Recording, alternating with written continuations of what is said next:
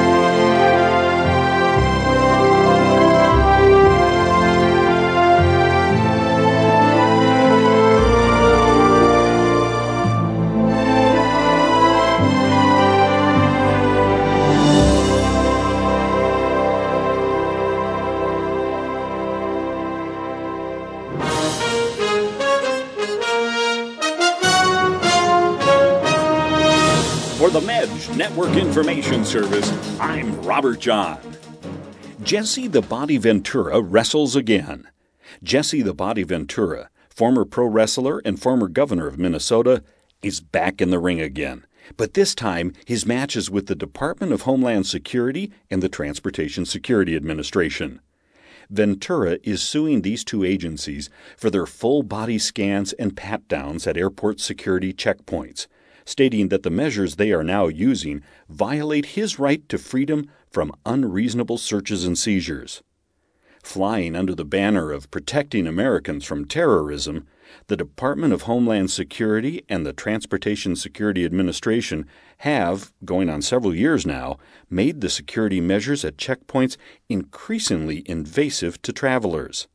The most recent and most invasive procedure employed by these agencies is a full body scanner that essentially shows a traveler's entire body to the person performing the scan as if they were not wearing any clothes. When asked what he thought about the full body scans, Joseph Natius of the Coalition to Save America stated, quote, These new scans are a serious violation of Christian purity, and I am disgusted with it. There is absolutely no need for such an invasive procedure. At what point do we draw the line? Americans are handing over their freedoms by the bucketful, having the completely wrong mentality of protect me at any cost. Why are we always asking the government or some agency or somebody else to take care of us or to protect us to such a level that it violates Christian morality? What has happened to people's sense of how far is too far? We are traveling down a very slippery slope here, and at some point we won't be able to turn back. What most don't realize is that personal holiness, which, if truly lived by most citizens, becomes holiness throughout the nation, and that is our best protection. When asked what travelers should do when they are told they must submit to such a scan at an airport, Natius stated, quote, You just simply refuse to do the body scan. If they tell you that you have to do it, tell them you reject body scans for religious reasons. They must do the conventional search. Our Lady said on February 25, 1992, Dear children, today I invite you to draw still closer to God through prayer. Only that way will I be able to help you and to protect you from every attack of Satan. I am with you, and I intercede for you with God that He protect you. But I need your prayers and your yes. You get lost easily in material and human things and forget that God is your greatest friend. Therefore, my dear little children, draw close to God so He may protect you and guard you from every evil. Thank you for having responded to my call. This is the Medj Network Information Service. War on the Cross. Since the time of Jesus' crucifixion, there has been a war against the cross, and that war is now being fought overtly in America's courts as well as courts across the world. from crosses that have stood for decades, such as the Mount Soledad cross placed in California in the Mount Soledad National Veterans Memorial in 1913, and crosses that mark the spot where a motorist was killed on the roadside, all are under attack. Atheists and liberal groups in America are suing to have such roadside memorial crosses and other publicly displayed crosses taken down. And in many cases, the atheists and liberals are winning.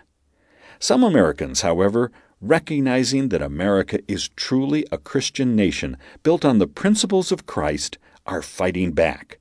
The Alliance Defense Fund is one organization that fights for the cross in these court cases. Byron Babione, a senior legal counsel for the Alliance Defense Fund, stated that many of the people who bring such cases to court have as their aim the complete removal of religious symbols from the public realm. Babione states, quote, They are hostile to religion, so they want to bend and shape the courts to do that. It's frankly unconstitutional and un American. With her Medjugorje messages, Our Lady directly contradicts this war against the cross. She said on July 30th, 1987, some people don't even want to hear about Jesus, but they still want peace and satisfaction.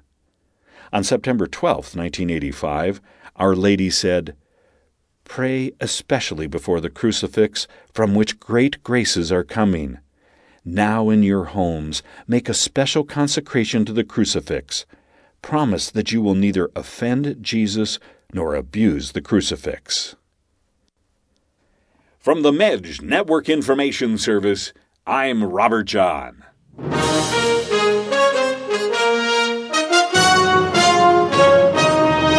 This is Medjugorje.com. Stay tuned for our regular radio wave broadcast brought to you by Caritas of Birmingham. It is not as one thinks. It is covered with sorrow. Its pain often wishes for death to alleviate it. Its tunnel is dark, many times relying on wisdom as the only way to course through it. Its situation will tempt one to wonder is it worth it? It contains such bitterness that all who have experienced it sought not to go through its depths. Its greatness is measured in its level of intensity of sorrow it brings. It is grief. Its path is covered with snares and traps, and many do not make it. Its tears are not of the eyes, but of the heart. It defines woe to the deepest meaning for the one who reaches its peak.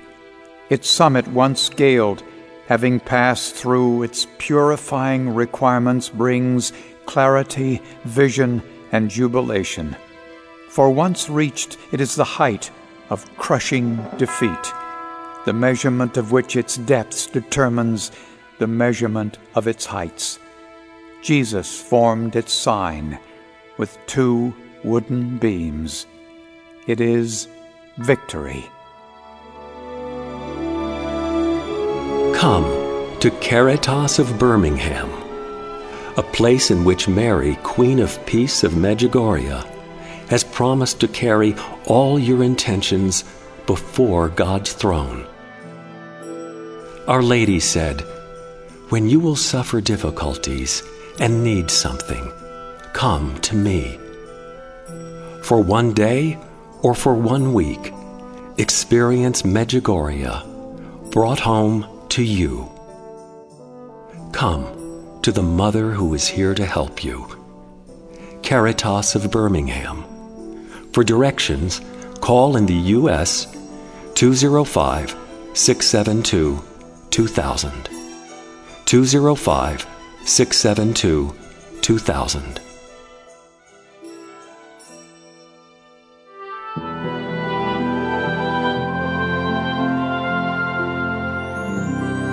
You're listening to Radio Wave with a friend of Medjugorje. Good evening, everyone, and thank you for joining us on tonight's broadcast of Radio Wave. Our host is a friend of Medjugorje, and today is the second of the month. It is the day that Our Lady gives a message to the world for non believers through Mirjana. one of the six visionaries of Medjugorje. As we go into this broadcast tonight and we explore this message with a friend of Medjugorje, we ask that wherever you are in your work or at home, that you pause for a few moments and you collect yourself, collect your soul, collect your heart in prayer as we turn Radio Wave over to our host, a friend of Medjugorje. And this is what Our Lady asks is to pray unceasingly. Of course, we could say St. Paul said the same thing. But society is far more graver and more devastating to the soul than it was even back then. Yes, we had people going to perdition. Yes, we had great sin. But we've got high tech sin, sin manufactured, abortions on the assembly line. And the list goes on and on and on. And we've got the Christians who are unable to, unable to stop it. Why? because we're no longer the salt we should be.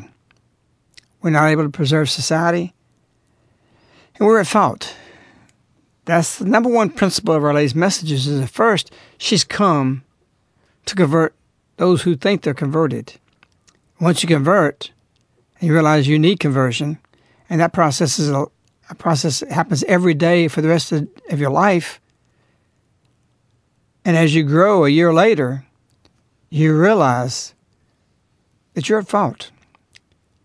As you pray the 54 day novena and the meditations of the sorrowful mysteries, when you realize aghast you're there at the crucifixion, you're there taunting Jesus through your sins.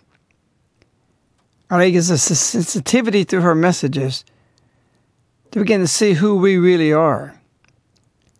And with that and humility, we begin to see who Jesus really himself is. And when you see that, you begin to see who the Holy Virgin Mary is and the great gift of which is such that we should be praying unceasingly in gratitude that she came today, spoke to us, gave us guidance, gave us a message that will help those who pass through the time of the Antichrist all the way down to the last man who draws the last breath upon the earth. These messages are that roadmap and that guide. Echoing the scriptures to modern man to help modern man understand these ancient writings. I'm not speaking ancient writings of the Old Testament. I'm speaking ancient writings of the New Testament. They're nearly 2,000 years old, or over, over, or at 2,000 years old. And we don't understand them anymore. And we had somebody who has to come here to be the teacher, to put us in her school, to make us realize what condition the world is in. And this message today reflects that. Reflects something very disturbing at the same time. And of course, when a lady gave the message to Mirjana this morning, our lady was sad the entire time of giving the message. And we'll explore some of those reasons why she may have been so sad. So, Joan, why don't you go ahead and read the second of the month message for the world? And then on the day of non believers, of course. Our Lady of Medjugorje's March 2nd, 2011 message on the day for non believers. Dear children, my motherly heart suffers tremendously as I look at my children who persistently put what is human before what is of God. At my children who, despite everything that surrounds them, and despite all the signs that are sent to them, think that they can walk without my Son. They cannot. They are walking to eternal perdition. That is why I am gathering you, who are ready to open your heart to me, you who are ready to be apostles of my love, to help me, so that by living God's love, you may be an example to those who do not know it. May fasting and prayer give you strength in that. And I bless you with the motherly blessing in the name of the Father and of the Son and of the Holy Spirit. Thank you. And of course, those last words were really striking. Not this, thank you for, or thank you rather, but who is this that's coming that says with the authority of God the Father and in the name of the Father and the Son and the Holy Spirit. Uh, I've never seen that before in a message. We don't know if the visionaries have heard it themselves before, but it's not in any public messages. 25th, the private messages in the beginning, where a lady said these words. And words, she's saying, I'm coming in the name of the Father, in the name of Jesus Christ, my Son, in the name of the Holy Spirit, who which conceived the Son. I think there's something very significant to that. We'll know more as time goes by what it may be. But years ago, in the beginning of Days of Medjugorje, and we knew that Our Lady blessed everybody in every apparition, that it was seemingly insignificant. It was just something Our Lady did. Okay, you want to bless your children, the priest blesses you, you know, the routine of it. But one priest in the beginning realized that there's something so significant to this blessing, a blessing of which we can't comprehend as, as breath, how big it is, how big it's impacting. I think it's exorcistic. I think this blessing every day is driving evil mad. And you say, how can that be? Because Our Lady said in a message in the beginning days once it said, now when Satan loses his power, he's become more aggressive. How you can become more aggressive if you're losing power? Well, if you've seen somebody get arrested before, they're dominated by the authority of the police, but they can go rabid or ravaged. I've seen that several times, and most people have in their life on the streets or someplace. And so it is you corner a dog in the corner. Well, he may not be just growling at you, he's going to bite back. So Satan is losing his power. But at the same time, how do we reconcile that with January 1st, 2000, when now when Satan is unchained? When Maria heard this message from Her Lady. This was shocking. But at the same time, Satan still is losing his power because his blessing every day does something and has some kind of effect. It's the cause, and where there's a cause, there's an effect that results. And we see holiness growing. We're seeing things changing. We're seeing a body of believers gathered into apostleship. You're one, if you're following Our Lady. I'm one. Those in the studio here, those here in the community here, are apostles. We say missionaries, but Ali's only said be a missionary in my messages one time. She says be an apostle close probably to eight to ten times, if not that many. So I'm an apostle. I accept that. Do you accept it? You don't if you want to give your whole life to everything I gives and does, and that you want to be on your knees when this apparition takes place because of you getting blessed in the name of the Father and of the Son and the Holy Spirit. You can bet there's something gravely significant and magnificently significant to this blessing. Doesn't matter if you're aware of it, doesn't matter if you follow it, doesn't matter where you're going with it. It happens. And it happens every day that Our Lady appears, and will happen tomorrow when she appears. The other thing I think with this message is uh, incredible is about the human way that Our Lady talks about uh, in persistently that we follow. Well, I had a question about that. When Our Lady uh, says, put what is human before what is of God, it's not necessarily, and this is what I'm asking you, that it's a bad thing or an evil thing that she's talking about. But is it is it more that we, we're putting human things before God, and that's what is causing us to go down the wrong path or the wrong way? Well, lady once gave a message that you know human love, but you don't know God's love. Everything on Valentine's Day is about human love. Everything about the world is love for cars, love for money, love for relationships, love for for uh, your children. Human love, I'm speaking of. There's a proper love for your children. There's a proper love for your spouse. You cannot love your spouse greater than loving God first. There was a song out years ago. We need to look it up. That uh, I love you second. And what that means basically, if you do that and you put God first, and loving God in the first place, you'll love the spouse in the second place greater than if you put that spouse first. Greater will be the love. It's far superior than this attachment.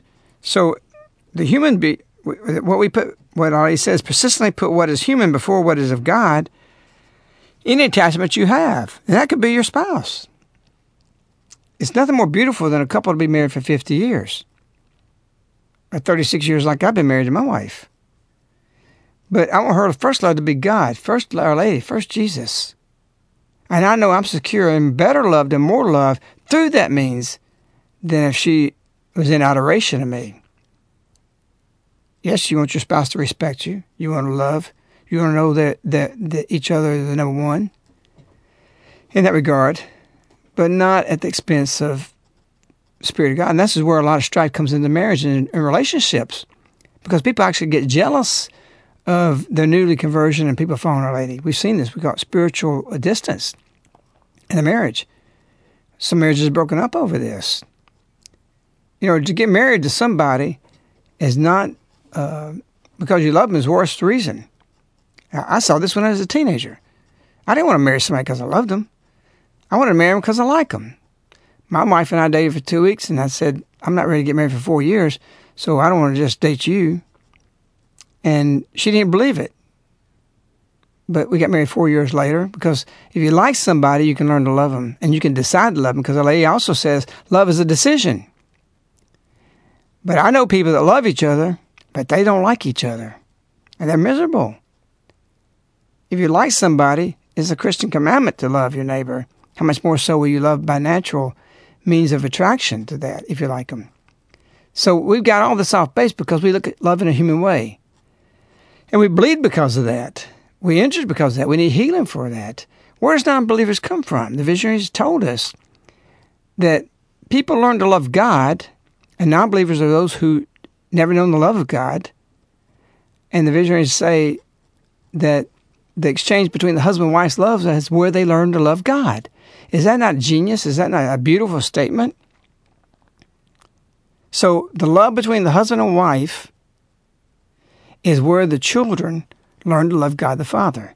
The more the husband and wife love each other in the proper exchange of this love and commitment and loving God, the more that is transmitted to them in accepting God the Father. A lot of it comes back to the father, the image that the mother makes of the father, even if he's not the greatest father. That image she paints, makes, and sees, despite faults for the spouse, each whatever spouse, is how the child learns. You non believers come from this failure for the most part. So when Our Lady talks today about human things, it's relationships. It's not just things, it's money. You know, relationships, things, money, all this will disappoint you when you put them before God. You perpetuate non belief and non believers because by your example to all those who look up to you, you influence them toward that way. An improper, unhealthy attachment to things or relationships that don't help you. The best divorce to have is right when you before you get married with somebody. That's what we always tell people. We do 54 day novenas here because if if you're gonna get separated, we want that to happen before you get married. That's the only one allowed. And so we have this disease in the family today, and the family's bleeding. Is hurting. It needs healing. And had people stopped long enough to realize, am I putting that love for that person before God? And and we hear all the time, I, I love this person, they're not Catholic or they're non-believer. What are you getting yourself into? Misery. You'll bleed for that. So it's important to realize what it takes to be healed from these things. And be a thing or be in a human relationship, we need to really just stop. Stop our heart from falling for these things and really go to the hand of God and seek this healing. When that happens, everything will work out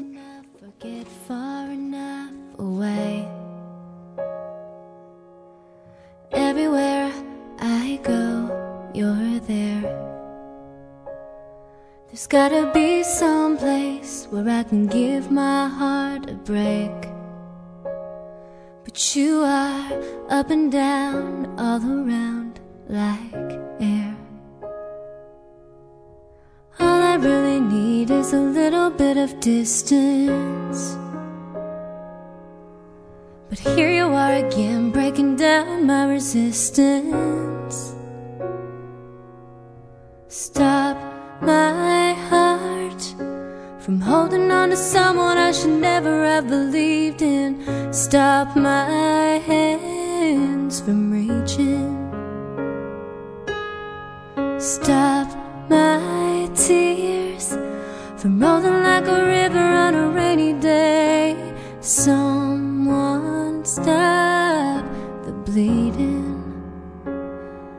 doesn't get easier no matter how much time goes by. I've been just pretending I don't care. I've gotta get past the point where I get tangled up and hide. Anytime I see you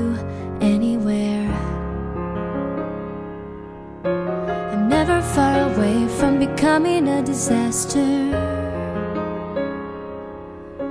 They say I'm gonna heal, but I gotta do it faster.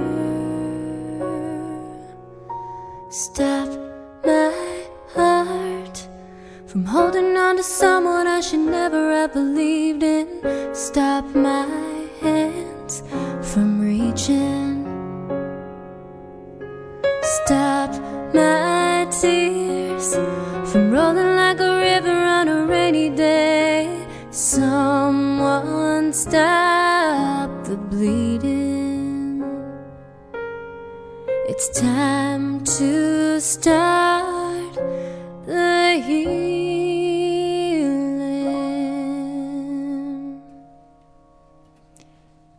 Going back to this word that she used, this the word human. She I understand about what you're saying about making the right choices and and that you can you can have human love rather than God's love. But at the same time, she puts this in such a serious, serious um, way by saying that in doing this, you are walking to eternal perdition. In what way does choosing human love over God's love pave that path? Well, you come. Your adoration is for that individual or, or that thing or whatever it may be, the, the, the technology or whatever it may be that's affecting you in the world. The want of it, the thing is just a dead thing. The relationship is just like anything else. It's how you you do it. It's just like the story we've told so often about the monk who was jealous of the bishop's castle. With and he was walking by one day with his dog, and he looks up at the castle and says, "That bishop and his castle and the castle." And the, he hears God speak to him and says, "You're more attached to that dog than the bishop is to his castle." The inordinate want is the danger. A want for a necessity is nothing dangerous. I want even for something that could be uh, a title, something of luxury, is not dangerous. But when the want becomes inordinate, you have to do whatever it has. You you spend money that you don't have. You go out and borrow money for things, or you spend excessively. Yeah, I was telling somebody a while back that that has a friend that has a a, a, a it's not in a yacht, it's a ship. A billionaire has so much money that they uh, he, they spend two hundred thousand dollars a week just to keep somebody staffed on this thing. He goes out every weekend. He's in his eighties and he spends uh, $3 million a weekend. You can't do that. I don't care if you got the money or not. The billion dollars is not a problem. But God didn't give you that, and God did give this to them. You said what came to the skills of intellect, God gave that to them. They profited from what God gave it. How'd they use it? But it's scary. It's scary to be 80 years old and still not contemplating your mortality and what Our Lady just says and how she was sad all day you know, they cannot. They're walking to eternal perdition. It's real frightening. Uh, I know I pulled Sister Faustina's thing on the writing today. I, Joe, maybe you should read that. Uh, of her seeing hell. And this message, and Our Lady's sadness, of course, is grief. Her mother suffers tremendously as she looks at her children who persistently put what is human before what is of God. Well, if they're all going to make it to heaven, she'd be happy. But she says that my children, who despite everything that surrounds them and despite all the signs that are sent to them, They think they can walk without my son. They cannot. They'll walk into eternal perdition. What is hell? What is perdition? I don't think I've ever read, I've come back to this through the years, uh, Sister Faustina wrote, she wrote in a diary of what really hell is like. Uh, the visionaries won't hardly talk about it. Mirjana can't speak about her her her sin, Satan. Jakov will refuse to speak about it. Even the description of hell is so bad. But Sister Faustina said she was commanded by God to say what she saw in hell. Today, I was led by an angel to the chasm of hell. It is a place of great torture. How awesomely large and extensive it is. The kinds of tortures I saw. The first torture, that constitutes hell, is the loss of God. The second is perpetual remorse of conscience. The third is that one's condition will never change.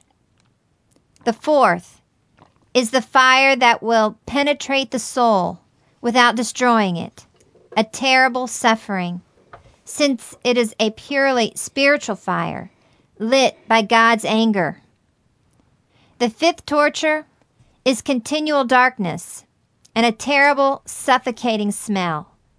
And despite the darkness, the devils and the souls of the damned see each other and all the evil, both of others and their own. The sixth torture is the constant company of Satan. The seventh torture is horrible despair, hatred of God, vile words, curses, and blasphemies. These are the tortures suffered by all the damned together, but that is not the end of the sufferings.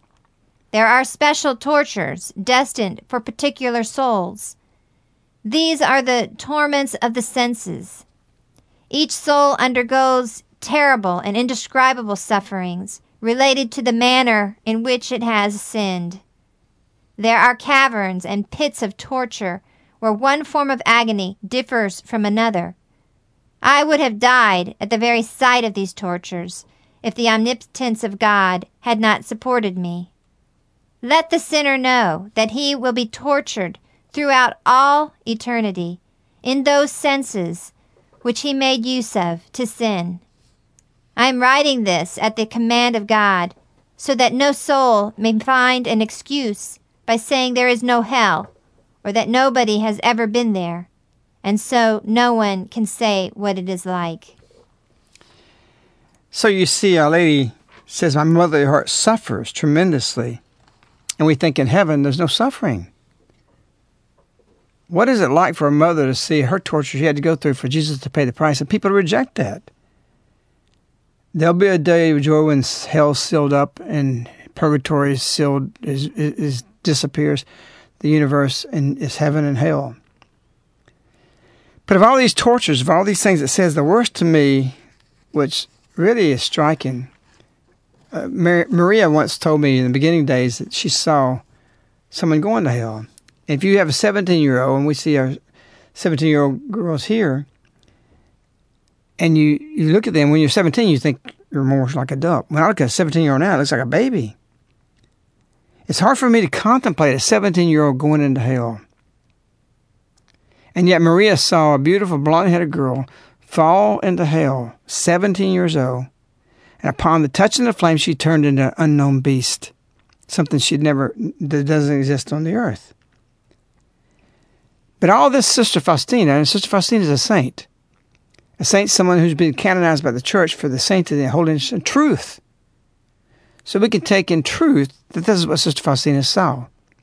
And of course, there's John Paul, who was the instigator to have her canonized.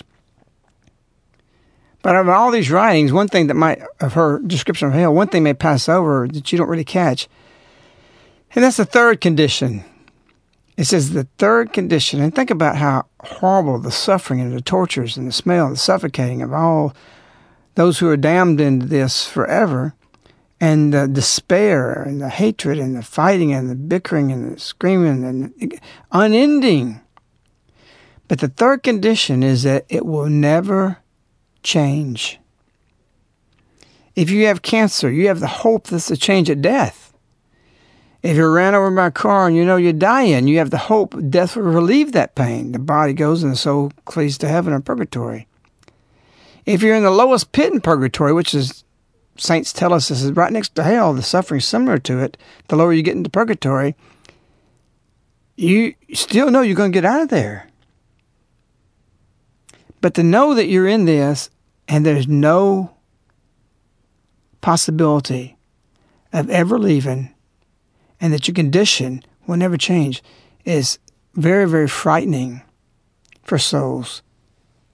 So, how strong are we in our witness?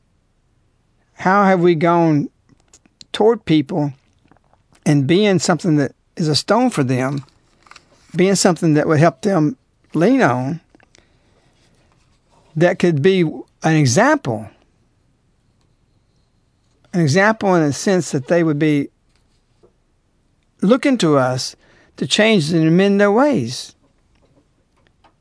If we were that way, and we were somebody who could who could be leaned on, this helps you in them. There's no mountains out there. There's nobody nobody out there like a fountain bringing forth the way of the truth. Oh, Our lady's come to make you that fountain. She's come to make you that we, people can lean on you in these troubled times. She wants you to be rock. Thomas Jefferson wrote, if you want to keep your history, write it in stone.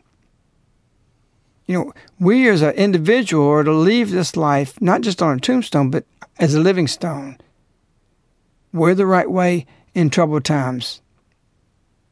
And these are the mountains we need to be leaning on. We need to look to. Our Lady wants you to be this as an apostle, this kind of strength.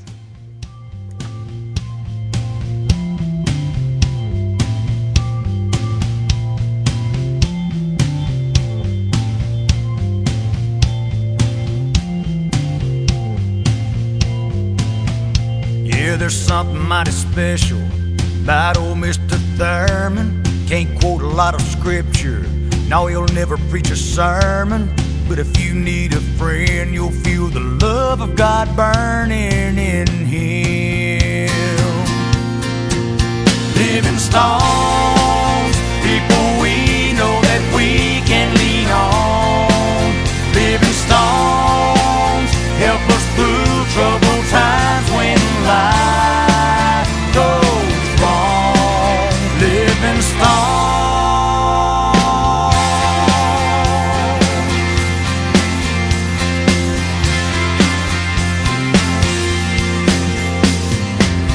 Them are quiet and strong as a mountain, and some pour out the water of life like a fountain.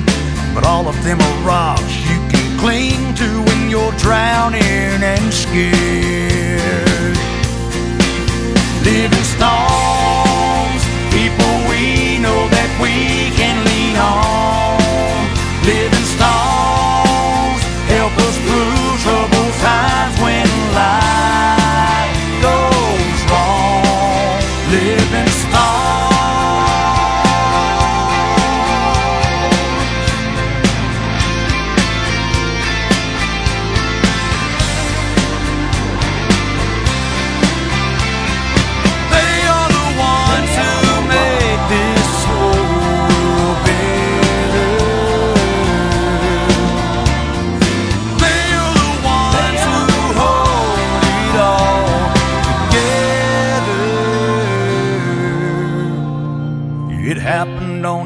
Hillside 2,000 years ago. You can still hear the echoes of the nails they drove. Then, just like he promised, on the third day he rose again. Living stones, people we know that we can lean on. Living stones, help us through troubled times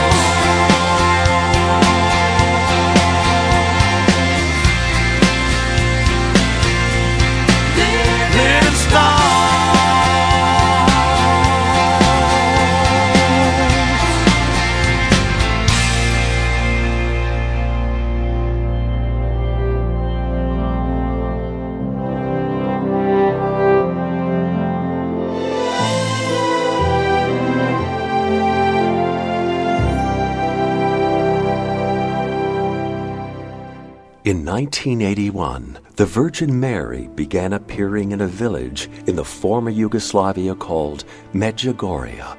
The Virgin came because she said the world was in need of healing, of faith in God. She called herself the Queen of Peace. Every day since 1981, the Virgin Mary of Medjugorje has appeared to give a blessing for the world. Join us for a momentous event March 19th through the 23rd, 2011. Be in the presence of five apparitions of the Holy Virgin Mary, the Queen of Peace, when she appears to Medjugorje visionary Maria Lunetti at Caritas, Alabama. Entrust yourself, your family, and your life to God through the Virgin Mary. For more information, call Caritas at 205 672 2000, 205 672 2000, USA, or visit medj.com, spelled M E J.com, March 19th through the 23rd, Apparitions of the Virgin Mary at Caritas, Alabama.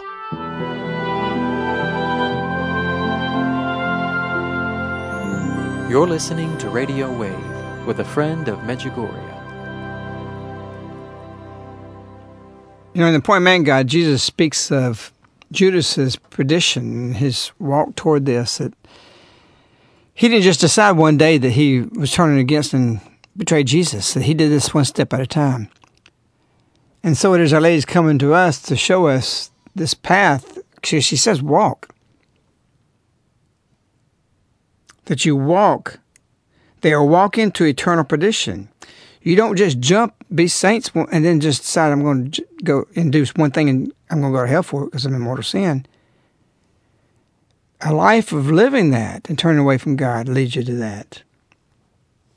You know, sin's sin's not the problem. Sin's been resolved by God, God's or Jesus Christ's redemption and death on the cross, which He gave us redemption through that. It requires forgiveness. It requires effort not to do that again. But if you fail 70 times 7, he says you have to forgive. So God's, God will do that. That's to one another. But God will always do this, even if you live a whole lifetime that way. But you don't get there except step by step. A lot of people think, well, I can do what I want to and live the way I want to, and then on my deathbed, I'll do, I'll, I'll, I'll change. There was a priest once that went to somebody who was dying. They prayed for him, and they didn't want any priest there. He said, You call me when she's dying. And so they realized she was on her deathbed bed in the last moments of her life, and he brought a crucifix in there to her and just said, You don't have to say anything. You don't have to do anything. Just lovingly look at the crucifix. That's all you needed to be safe from the fires of hell. That's it. He didn't tell her that part. He just said, Look lovingly at it, just gaze at it. You don't have to say anything. But our says you can live one one who lives a life the, all their life in sin, repents can go to heaven. So this whole drama is unfolding. The family had been praying for him. This crucifix is in front of this woman, and she stares at it for a moment, spits on it, and dies. So don't think you're going to have the grace to live the way you want to and what is human, always before God, that you're going to change. Another priest who saw many, many people die in hospitals, who worked there for years, said that one thing he noticed is as people lived, is how they died. Padre Pio talked about that when people died, that you think Satan's just going to give you up. It's a great struggle. Satan comes in his last moments to take you and to give a rendering, a rendering of the account and make you despair, make you think you can't turn, and it's useless to turn toward God. You're going to be lost anyway. The visionaries tell us when you die, you decide where you're going to go heaven, hell, or purgatory. I spoke to Maria detailed about this. It's fascinating. And you decide to go to hell. And because you know you have to say how you lived, you have to go the direction. You decide it. You make that decision with your life, with your life and the way you lived it, and then as truth serum or something like that might force you to say that, you you tell Jesus you reject him. And that's what divine mercy is for. That even after somebody's unconscious, that Jesus will even give them a last chance. That they just have some vestige of repentance, they can change that. But I'm saying this for you who think, well, you know, I can not worry about this vice. I'll just run a confession on it. You've got to do everything possible to amend your life. You got to do everything possible to be a stone for someone else to change their life. An example, our lady says, and as the song says, be an example. And so we have a serious thing that makes Ellie grieve. And talking about hell, which we've never talked this much about hell on the on the show, it's a reality. Visionaries also have said those who go to hell begin already on earth. Those who go to heaven already begin heaven on earth if you live the messages. And we see those little tinges in our community of the joys that we experience. And so you've got to start in your family the new culture of what the future will be today. Not when it comes, not when everything's taken away, not through the exorcistic blessing that comes that's going to make everything fall that's not of God.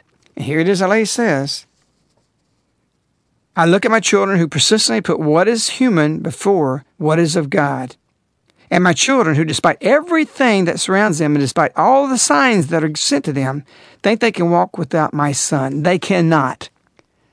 And so it is, we've got this mentality without even realizing it. And it takes prayer, it takes fasting. That's why we're gathering today uh, in, in a couple of weeks, 15 days or so. Our lady said something today, and I looked for what would be some kind of message to us because our messages speak to every event every project planned, everything that's going on in your life today and tomorrow and the next day and a year from now. She says, That is why I'm gathering you who are ready to open my, your heart to me. Our Lady is gathering people to come. People will be coming from Canada, California, Maine, Latin America, all 50 states. Lady's gathering you here. You don't know what you miss if you're not here. But once you come here and you are doubting about coming, you could be almost feel fear that you almost didn't come. We're in the last apparitions on earth. You will lament for these moments you could have had and didn't. Our A says when God comes, uh, God gives a great opportunity. It would be sad for those who don't take it. We have never left or heard people left here after our five days events because what happens here when Maria's here is not like when they go visit somewhere for an apparition. People come us one afternoon. This is five days in the presence of Our Lady. All day you're preparing for the apparition. All day you're gathered there for her. You're there for that purpose. It's Medjugorje in the beginning days. It's beautiful. And so, we, and people come from all over the place. Most places they'll go, even in Italy, maybe just coming from two hours away, three hours away. People drive two days to get here. They fly from other countries to get here. And we didn't make this place. Our Lady made it. She's done things here she doesn't do outside of Medjugorje or any other place the visionary has gone. And so our job is no job here. We just host you and we know Our Lady does the rest. And so that's why we're preparing for this great event for 54 days with the novena. That's why next week, March 9th, we'll start a nine day bread and water fast. If what you invest for spiritual profit is done with an open heart, the payoff is something beyond what you can even imagine. You can't, you don't know. So all these things should be contemplated. And we know that there's a lot of things that happen. There's much evil. The 17 year old going to hell. We see these things and we don't have the answer. Why is there so much evil? Why is there so much pain? I know a lot of answers I didn't know through the messages now, the way I used to hear this. Why does God do this? Why does God allow that? God allow this? Well, we know now we choose those things. Or he has teachers, but there's still a lot of people out there, non believers particularly, that don't know if there's a God, why is he allowed so much pain? I wish I knew the answer. Wish I knew where I was going to go with an afterlife. I wish I knew if there is an afterlife. And so we have these things that we need to be looking at as stones for others to help them through our example to come and know the love of God. Be my apostles of my love to help me so that by your living, that by living God's love, you may be an example to those who do not know it. And this is, she says, May fasting and prayer, 54 day novena, the nine day fast we're about to do, may fasting and prayer, what for? To give you strength. For what? When I gather you. This is a message you can take down here when you get here. May fasting and prayer give you strength in that I bless you in the name with the motherly blessing in the name of the Father, the Son, and the Holy Spirit. You want that blessing? You can have it. In, our, in a particular way of spending five days with Our Lady. We've done it before. We've done it even on vacation when we've had Maria, and it's heaven. It's something you you don't we don't have. I can't describe it, but people are searching. Our time on this earth is getting shorter. We know by the physical reality of this culture, the economy, everything's getting closer, closer to where questions will be answered. And no one when we get to heaven will know all the answers.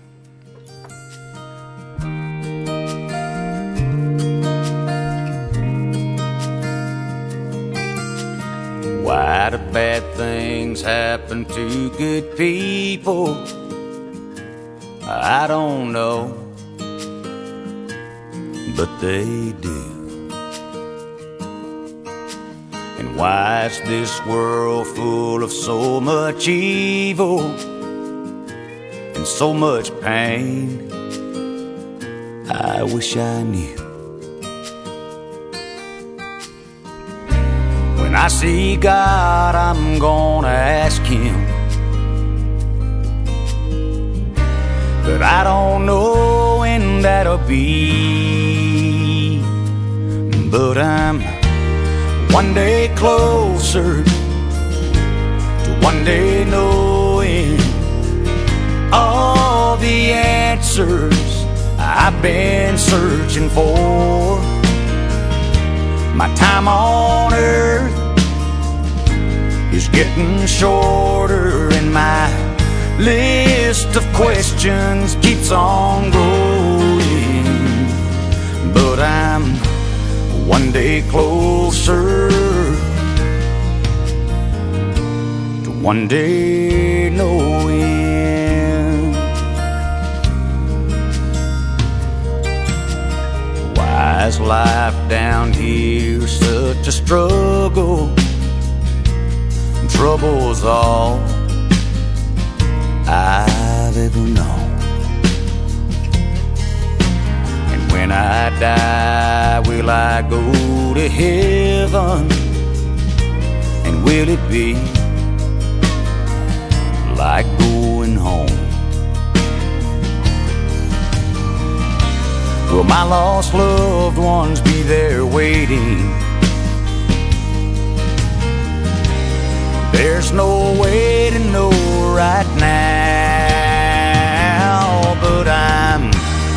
one day closer to one day knowing all the answers I've been searching for. My time on earth is getting shorter, and my list of questions keeps on growing. But I'm one day closer to one day knowing how it feels to stand among the angels and why sometimes they don't intervene.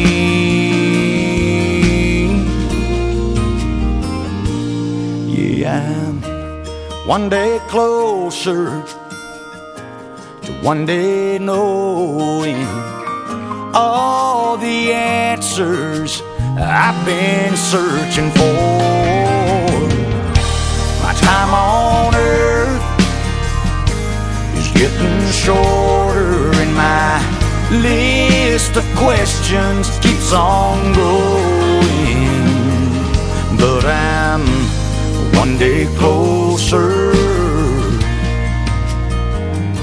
to one day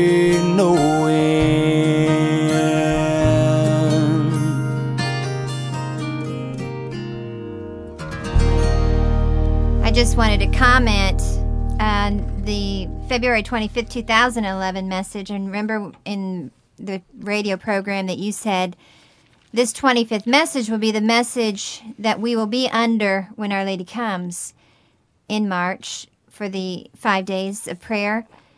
The message saying nature is awakening, and on the trees, the first buds are seen. Well, just two days after that message was given, the first blooms came out on many trees in our surroundings.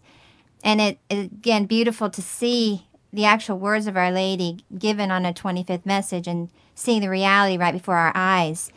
So we had an anticipation to look and see in this message today what Our Lady would say.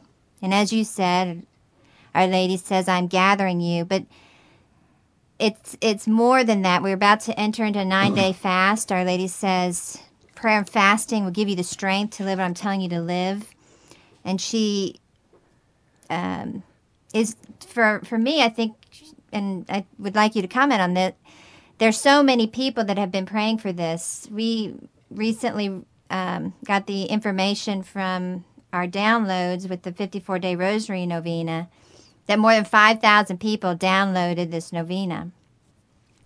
And uh, so, and that's not even to say how many we are sending out from here, how, how many people are responding to this prayer. Um, and what is the whole prayer of this novena is to open our hearts to Our Lady that she can give to us what she wants to give to us. And she's saying here, those who are ready to be apostles of love. On our school wall, we have in big letters, Be Ready, Our Lady's message from last year. And here she's saying, You who are ready to be my apostles of love. There's so many connections that we see that we know that this these five days will be great blessings for all those who come and those who are with us in spirit. Well, we have really actually tens of thousands praying now because we, that's not what we mailed out. That's just downloads. And I think the number is even larger than that because uh, that was about a week ago. It was over 5,500. So we know it's well over 6,000 by now. The joy of that is everybody's praying this 54 day novenas with you. Uh, we we've had to reprint them. We've had to keep, keep them going out. So we I don't want to ever have a lady come here without the best preparation, which of course that's our heart, our soul, confession, and like just come here. And we, we purify our community, I purify ourselves by our workload. Our workload is un, unrelenting, unbelievable. You wouldn't believe it if you saw. If we told you, you you, you have to see it. The volunteers that come here can't believe it. And uh, unending hours, unstopped. And of course, we got the retooling. We got many things going on. But this is beautiful in that we can bring this to Our Lady. That we we warn warn from this. The body, but the soul can rejoice that we can do these sacrifices for a Lady and then end it with the nine day fast is something very powerful. So this is in Thanksgiving for what Our has given to us. And Our Lady, you know, in this message to end and close with this is is of course this humanness when we're when we're persistently following what is human not what is God means that we become God. You know, if if our God, if you were God for one day, and you have all these people crying out for this intention for this or defying or blaspheming all around the world, six and a half billion people. In one day, you you had all the power of God. He said, Okay, today you're God. Jim, here. I give you all my authority. What would the world end up looking like at the end of the day? Probably wouldn't exist. It wouldn't exist. We, we, we would not be able to do what God does, even with His authority. And so, if I were you, God, you know, I would have given up on me a long time ago. And that giving up on us is what Lady hasn't done. She's continually come saying, "By thorns of my son's head, he can heal you." Continue to say, you know, showing us that she's she says that she's tireless in coming toward us. She spoke about her tenderness. We've seen her tenderness toward us. She's unrelenting in chasing you and pursuing you and encouraging you so that you won't have to have that third condition in hell of never escaping it. The absence of God, the loss, the perpetual remorse of your conscience. The third is that one's condition will never change. Horrible, horrible despair because you know there's nothing to have hope for. Our Lady's coming to give us this. And we need to quit thinking we are God and let God be God and follow Him. That if I were you, God, I would give it up me a long time ago. And thank God Our Lady has it for this perfect plan she has. If I were you, I would have given up on me ago before you formed this world. You had a perfect plan, and now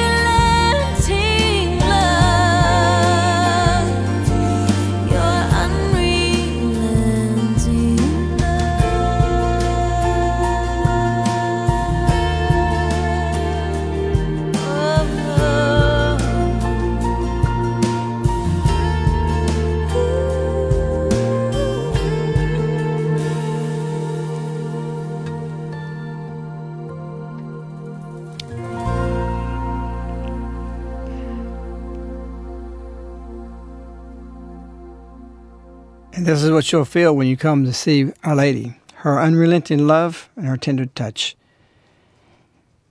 We have a show tomorrow, Mejanomics. It's a weekly show. Many, many people listen to it. It's very, very important information about what it is you do in your daily life, the conditions of the world today. The audience is growing worldwide. The next show after that is March 18th, Mirjana's annual apparition. It's a major apparition. It's her day that she will receive for the rest of her life, Lady's apparition. So we leave you with these things, and we want to approach you with, with these words of asking Our Lady to heal you, to come here and for her to hold you, for her not to let you go in your life and your needs. She cares for this. We wish you, Our Lady, we love you. Good night.